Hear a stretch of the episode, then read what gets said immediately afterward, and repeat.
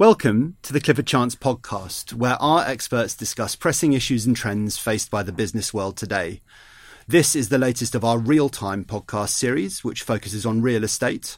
I'm Ed Bretherton, part of Clifford Chance's construction group, and I'm joined by Adrian Levy, who is the co head of our global real estate sector group. Hello, Ed. Hi, Adrian. And by Matt Taylor, who is our UK head of prop tech. Afternoon, Ed. Adrian and Matt have uh, recently authored the excellent Talking Tech report Real Assets, uh, which reports on a series of interviews they conducted with key industry players to describe the state of the prop tech union. And what we're going to try and do in this podcast is draw out a few of the key themes coming out of that series of interviews. So, without further ado, Adrian, was 2018 the year that PropTech finally broke through? I think it's been a very important year for PropTech. I think there are three things that have really happened. One, there's a huge amount more money which has come into the market. I think the market is ready for it. It's a massive market, the real estate market. $220 trillion is within the real estate market, so it's a huge asset class. And I think the mood is right. So occupiers are looking for prop tech solutions, and landowners are trying to find those solutions for those occupiers. So 2018 has seen a huge number of additional startups and there's a real energy in the market. I think the trick though is going to be trying to convert that energy and the fact that everyone's now talking about prop tech into actually some real concrete benefits. Because I think at the moment you see a lot of startups solving small problems, but we don't really see a transformation in the way that we're doing our day to day business. And I think next year may be a bit about that in terms of trying to bring some of that together and really consolidate prop tech into things that make a change at a sort of platform level and can really scale up from that.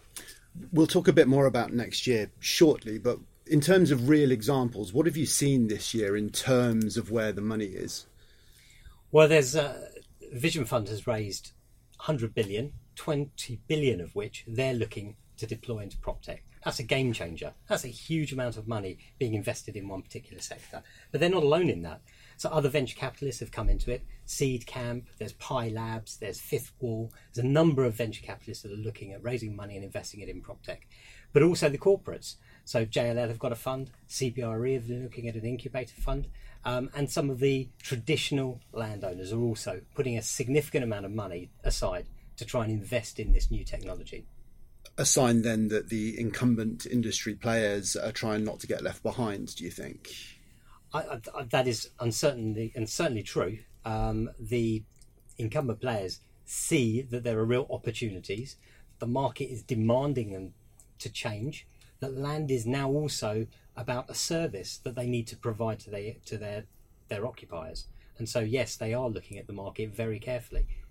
I think that's what was really important about 2018. It was probably the year where mainstream real estate kind of got it. They realised that it wasn't about a small disruptor coming in and just wiping out their businesses, but instead it was much more about looking at the customer base and realising there'd been that shift in mood from tenants who just pay the rent and frankly are told to sort of shut up and be quiet in their building to customers who demand a much greater level of service, but on the other hand, also there's more revenue streams there for owners and investors to you take advantage of as well. I think that's right. And and if you look at where we are in the economic cycle, you know, if you really want to make money, capital growth is going to be limited in the next few years or next decade potentially. So how are you going to make money? You're going to have to work your assets harder. And one of the ways of working the assets and providing different types of services is PropTech. And Adrian, presumably for you, that means that incumbent players are not only setting up their own funds, employing their own specialists, but they're looking at the disruptors and seeing if they can't bring them into the fold.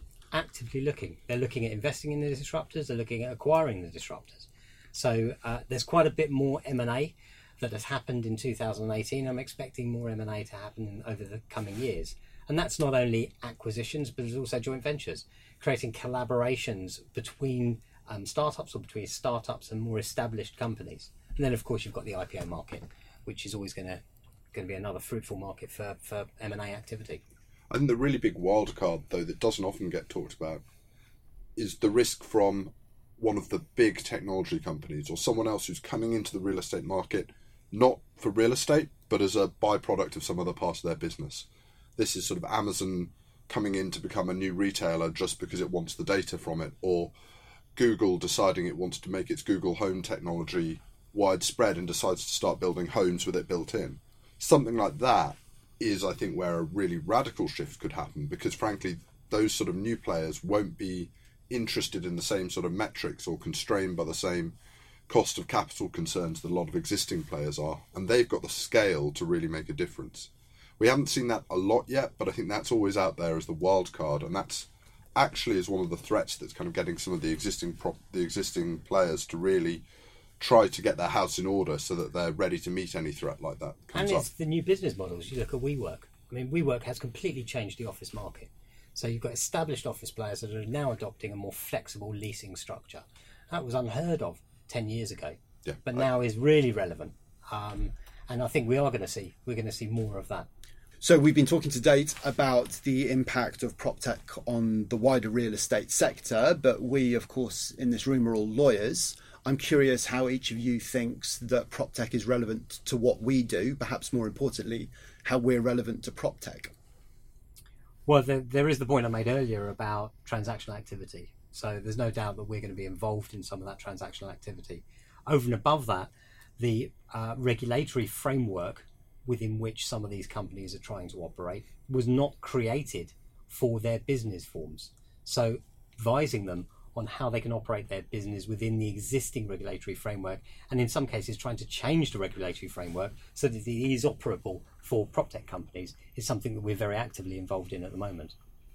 the other point is we mentioned earlier that investors are increasingly seeing gains in new new sources of revenue and in particular in going into operational businesses part of that then for real estate players is now things like are you acquiring the data are you acquiring the brand have you got the risks covered have you got a cyber security um, plan in pre- place these are all new challenges coming out of some of the technology and new business models that are being implemented and unless we understand them and are able to advise on them, we're not going to be able to do a good job for our clients. So I think it's critical we're aware of what the issues are, aware of what the opportunities are, and also there of what the risks that come along with some of those. So, um, on the ground in the UK, we are seeing or anticipating to see uh, an uptake in things like off-site, industrialised, and modular construction processes. And we, as lawyers, will need to think about how they impact things like payment security and performance security. Um, but we're also seeing quite small changes, things like sensors in concrete, which will allow people to revolutionise the way works are programmed based on knowledge of concrete drying times small things and big things which together are really going to revolutionize the way projects are delivered. What things I'm curious are you guys most excited about seeing coming to fruition on the purely tech side in I have to say, years? the points you made about construction are very interesting because I saw an interesting statistic recently where only 1% of the costs deployed by construction companies is on technology. So there's a huge amount of opportunity there for the increasing amount of spend on technology to try and revolutionise that market. I know Katerra, which is um, a, a construction prop tech company, have just received 867 million dollars from um, from SoftBank.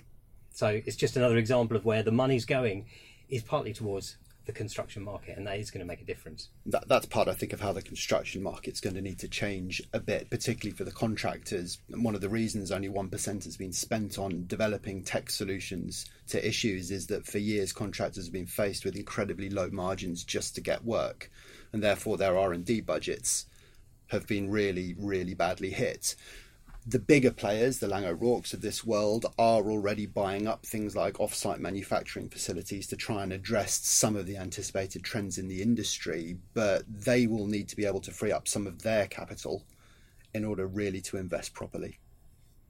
I think one of the areas I'm personally quite interested in seeing is how PropTech can potentially save retail.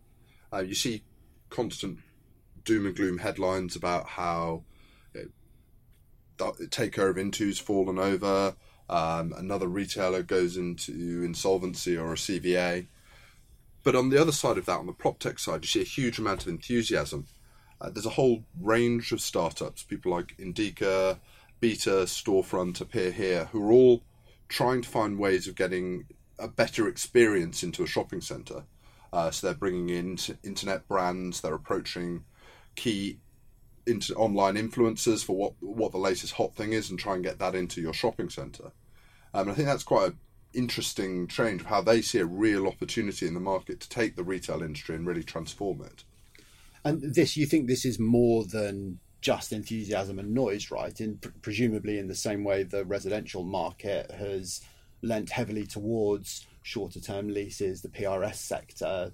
This is something similar you're anticipating for retail? Yeah, I think the nature of retail has changed. I think the uh, the days when retail retail landlords in particular were just willing to just wanted to sign up 25 year leases of market of the sort of standard same brands all over the all over the country. I think that's going, and now it's a much more dynamic mix. So I think we'll still have those same anchors. I, I can't see the industry changing that much, but the whole mix is going to be much more dynamic. I think landlords will want to be able to change the offering, and I think retailers probably want that as well. They want to be able to potentially get in, launch a product, launch a brand, develop it for two or three years, and then maybe shut it down and start something new. I think that makes actually a trip to the shopping centre more interesting because actually it's fundamentally going to be different each, each time you're there. Okay, it's interesting. There's a theme to this, isn't there? Which is just speed, and tech creates speed. Create allows you to um, effect transactions and change much quicker.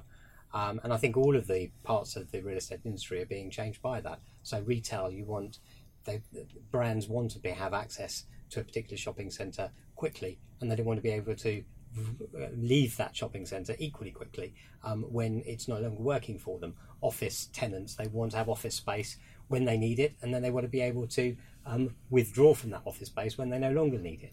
And I think that's one of the sort of themes that we're seeing with tech is it's just flexibility. It's being able to quickly change different business models. Do you think, Adrian, that we're going to see anything that directly affects how deals themselves are run?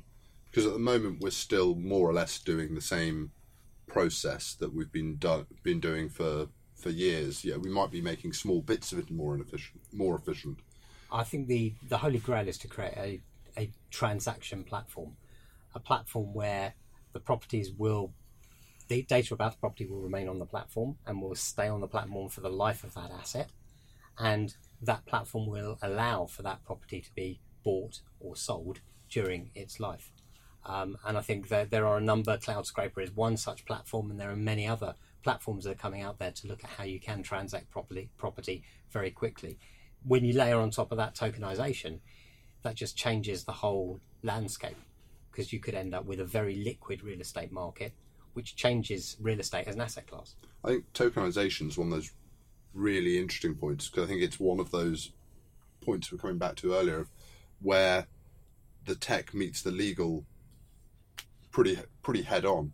And I think there's a lot of startups who they have the technology to be able to tokenize real estate. They have the sort of business plan to do it, but I'm not sure they've quite got the regulatory analysis there. That there's this real difference between going out and selling a property to every individual on the internet in any country, you try and sell that to a regulator. That's a really difficult, really difficult sell. So I think actually next year, it's going back to what predictions were saying, might be make or break for some of that to see how regulators adapt. So, um, with apologies for cutting you guys off when doubtless you could keep talking about this for hours. Um, thank you very much indeed for your time and for your insights. Um, 2018 has clearly been a bit of a watershed moment for prop tech. Um, it seems a lot of money in the market is interested in deploying prop tech. Uh, it seems that disruptors and incumbents alike are very much training their crosshairs on prop tech. Uh, uh, yes, so to pick up on one of the mantras in your excellent report, prop tech is dead, long live property. Thank you very much, everyone, for listening.